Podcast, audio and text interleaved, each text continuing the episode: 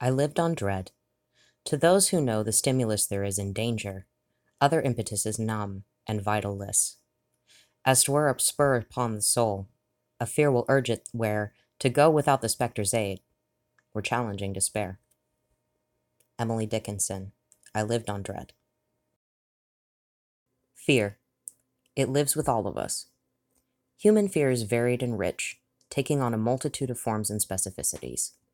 We polish our fears over a lifetime, cradling them gently and smoothing their edges until they are something uniquely ours. Most of us, though, don't build fortresses around our fear that extend into the real world. Why would anyone choose that life? Well, it turns out, preppers have plenty of good arguments for it, arguments that can be difficult to dismiss outright. People talk about collapse as though it's in the far off future, and as if it will hit everyone, everywhere, at the same moment, Sarah Dwin, a self identified feminist prepper, writes. Many, many people are already living in a state of collapse. It doesn't matter if the rest of the world is going merrily on when you've been evicted, your kids are hungry, you have an infected tooth and you can't take care of it, and you're trying not to let anyone know the family's been sleeping in the minivan. The fear of dying of exposure or hunger or natural disaster is more solid in the minds of some Americans than others.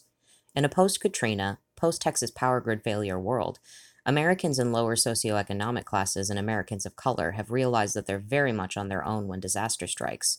How unreasonable is it then for them to prepare? So then, when does preparedness cross over into pathology? What makes one prepper a hobbyist and another a militant survivalist? What are warning signs we can use to determine whether a mental health professional needs to step into the situation and prevent tragedy?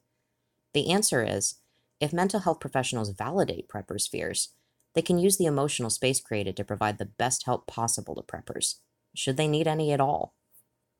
Prepping can be a community building exercise if the client finds camaraderie within the prepper community, but it can also easily emotionally and socially isolate a client if their close ties are not accepting of their behavior or beliefs. Treating a community as pathology is not a viable way to improve client outcomes in the public mental health.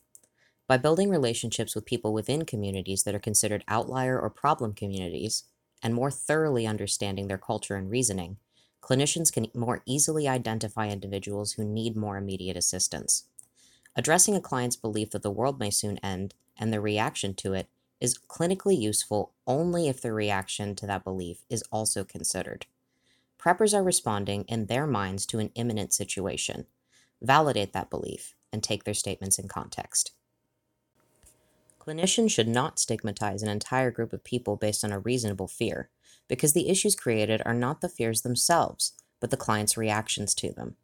If the fear does not perturb the client or negatively affect their quality of life or relationships, it could be considered no differently than the fear of the deep ocean. Joining me once again for the chat portion of our show to talk about fear, socioeconomic status and social pressure, and the ultimate goal of self reliance is my partner Travis Alba. This is a bit of a personal subject for us, isn't it? I mean, yeah, we were homeless for a while, so this Yeah. kind of stuff tends to, you know, stick with you. I mean, I almost wish that we had been into prepping Yeah. before we had been homeless because we would at least have had a camp stove, some clothes, maybe some canned food. well, I mean, you were. That's the thing. No, I mean, I was interested in it, but we hadn't like invested anything in it. Like, it wasn't something we had worked on. No, we had like the baby bug out bag of seeds. Yeah. Yeah.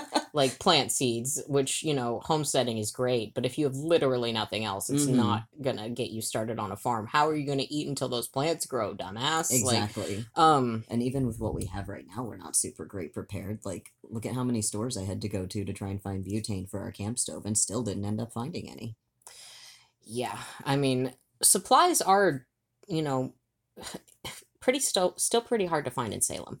So, I I feel like that's mainly because it's not a major like hub. Yeah, like, no, people don't even realize this is the capital of Oregon a lot of the time. I didn't realize this was the capital Me of. Oregon when we moved here, so that feels, you know, pretty reasonable. So, our subjects today are fear, Mhm. socioeconomic status, social pressure, uh, self reliance, um, especially within the prepper community. So, in terms of fear, I themed this entire essay after an article I read that really resonated with me uh, by Bradley Garrett, who is cited throughout, obviously, this uh, whole audio essay, I guess I would call it. Architecture of Dread, right? Yeah, yeah. Um, he made some really interesting points, and one of those points was a chart, uh, which I will share the link for in the description of this episode. hmm Um, and this chart is behind an academic paywall, so sorry if I'm breaking the rules here, but it is. I will just say, if you Google, people have found ways to get around those. Oh, true. Yeah. Um, so this chart shows the order in which disaster events will happen depending on the end of the world scenario. hmm So it's it'll say tsunami, and then it'll be social uh, dis- disillusionment, uh, martial law, blah Yeah. blah blah, and the steps in which that'll happen. But it has it for like every conceivable po- possible disaster. And doesn't that kind of like, I guess to an outsider from outside the prepper community, it kind of reads like scare tactics, right? I guess it might read as scare tactics. I mean, like you said, we kind of have a different perspective on this, but I tend to look at it as the philosophy of of ironically a joke post that came around when I was much younger, which was essentially the reason that the kid's Superman costume has the label on it that says it doesn't, you know, make you fly is because some kid hurt themselves jumping off a roof.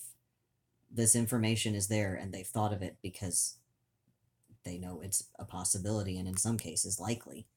So I don't really feel like it's scare tactics so much as just a statement of what we should already know, I guess.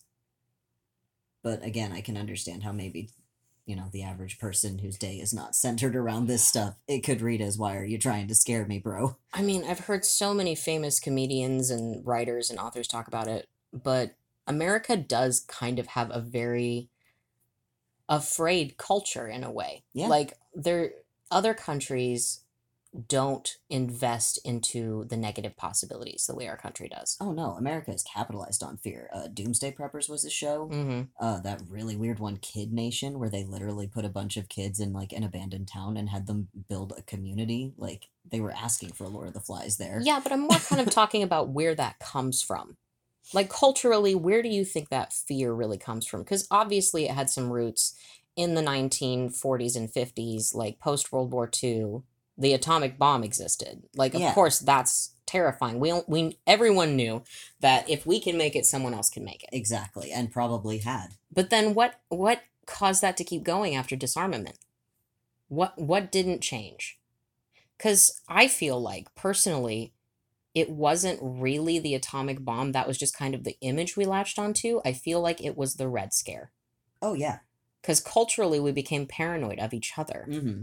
And I think like one of those core central tenets of a lot of especially the more negative like preppers point of views is you don't know if there's no government if the guy you're walking by is going to stab you or if he's going to help you. oh yeah literally when you talk to, when anyone talks to an anarchist the anarchist always gets the question like well what are you going to do with the murderers then? What are you going to do with the rapists? What are you going to do with the pedophiles? Like that's that's the most basic argument that anyone tries to make against any form of alternative community.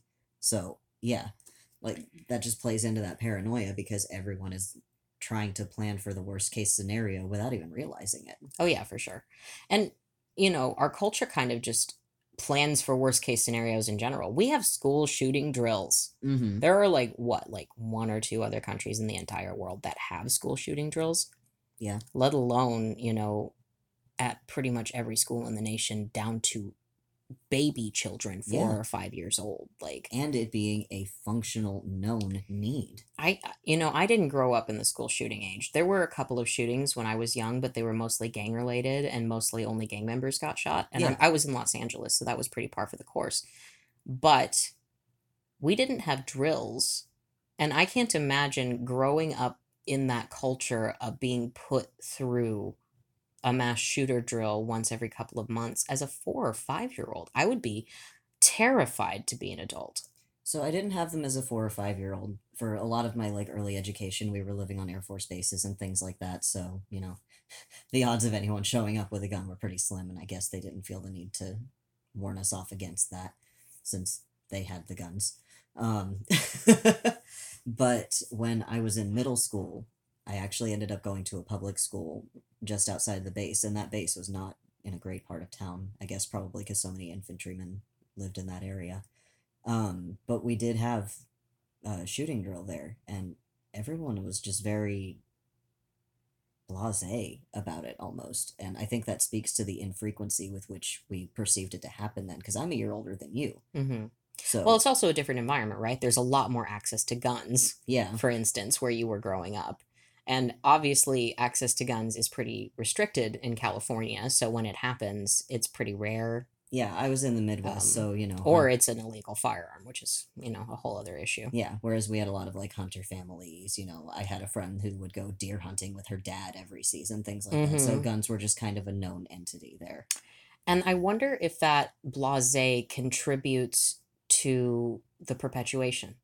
I wonder if that blase attitude where they're not making people take it seriously and they're not being like, hey, this is something you should be afraid of, contributes ultimately to enabling the kids that end up doing it. Uh, because, you know, they're being overlooked and everyone's like, eh, whatever. hmm Um, and obviously, we're not investing in our public mental health very much right now. Oh yeah, no. So, Not to mention the fact that people tend to really only talk about the perpetrators of those incidents and not Oh, the yeah. people who suffer from them, mhm. which doesn't help. Like, I mean- go ahead. half of that is victim protections, right? Yeah. Like the news doesn't want to just put the name of every victim on the news and splatter their picture everywhere and have to make them like live through being questioned about this incident every day for the rest of their Yeah, life. at the very least, they have to get consent for that. yeah. On the other hand, though, yeah, I I can understand. Like, I like true crime as much as the next person, but it's. I don't know. It hits different, I guess. Mhm. So moving on to self reliance, um,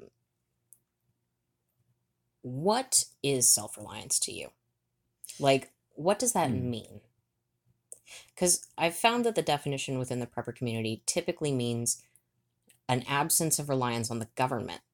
It doesn't necessarily mean an absence of reliance on friends and neighbors, mm-hmm. but they don't want to be dependent on an overarching like system of any kind. They don't want to be reliant on a power grid. They Yeah. don't want to be reliant on a water system. I get what you're saying. I guess to me, it comes down to being able to sustain yourself without, again, like you said, any kind of organized system that you would have to lean on. Because when you think about it, if you're relying on your community and things like that, it's more of a share and share alike thing. You're not expecting anything, but you are contributing with the knowledge that, you know, if something happens to you, there are people there who are willing and want to help. it's such a strange cognitive duality to me. I mean, in the same breath, we're talking about how these people don't really trust other people and they see other people as a threat. Yeah. But then they also trust other people more than they trust the government and see them as community members to be relied upon. A lot of the, the preppers I was watching on YouTube, they talk about it this way. It's kind of, it, they don't even make the connection that they are in one breath praising people Yeah. and, and then in the next breath viewing them as direct competition for their own survival. Yeah. I think it's interesting because as Americans, I feel like in particular tend to very much put their politicians on a pedestal Oh, for sure, yeah. when they should frankly be making, you know, an average wage just like anybody else. Mm-hmm. And I feel like that's kind of part of the issue. Well, not issue, but like the dissonance that when you're looking at your community, it's just more you. It's more people in your situation. It's more people like going through the same things you are day to day. So someone from your demographics, basically. Yeah, even if not necessarily, you know, like racially, culturally, or anything else, you know that they are living under the same circumstances as you under the same. So not means. demographics, so like more like a connecting thread. Yeah, I'd almost say class. Okay. So specifically class status or something more specific? I feel like class status because t- people tend to view like a family situation and things like that as more of like an even footing, at least from the perspective of adult to adult. That that's a whole different thing. But I guess what I'm trying to say is it's not like an employer employee situation. It's companions. Oh, okay. So a lack of power dynamics. Yes, exactly. The power dynamic is more equal, whereas people tend to assume politicians have this like extant, like like this massive amount of power, when in reality they don't. It's that we've left our nation uneducated to the point where we don't know what these people can and can't do. Yeah. Which fosters the paranoia and like reticence to rely on them. I mean, fear is bred from a lack of knowledge, Yeah. mostly, right? Uh, someone can be afraid of jumping spiders their whole life and then find out that they're actually pretty friendly. Yeah. Or someone can be afraid of dolphins their whole life and find out that they're actually pretty chill if you don't fuck with them. Yeah. Like, um, People can be afraid of dogs because they got like bitten once as a kid, you know? mhm. So, uh, let's talk about overdiagnosis due to stigma. I Oh, feel God. like I feel like we look at a prepper and we diagnose them, right?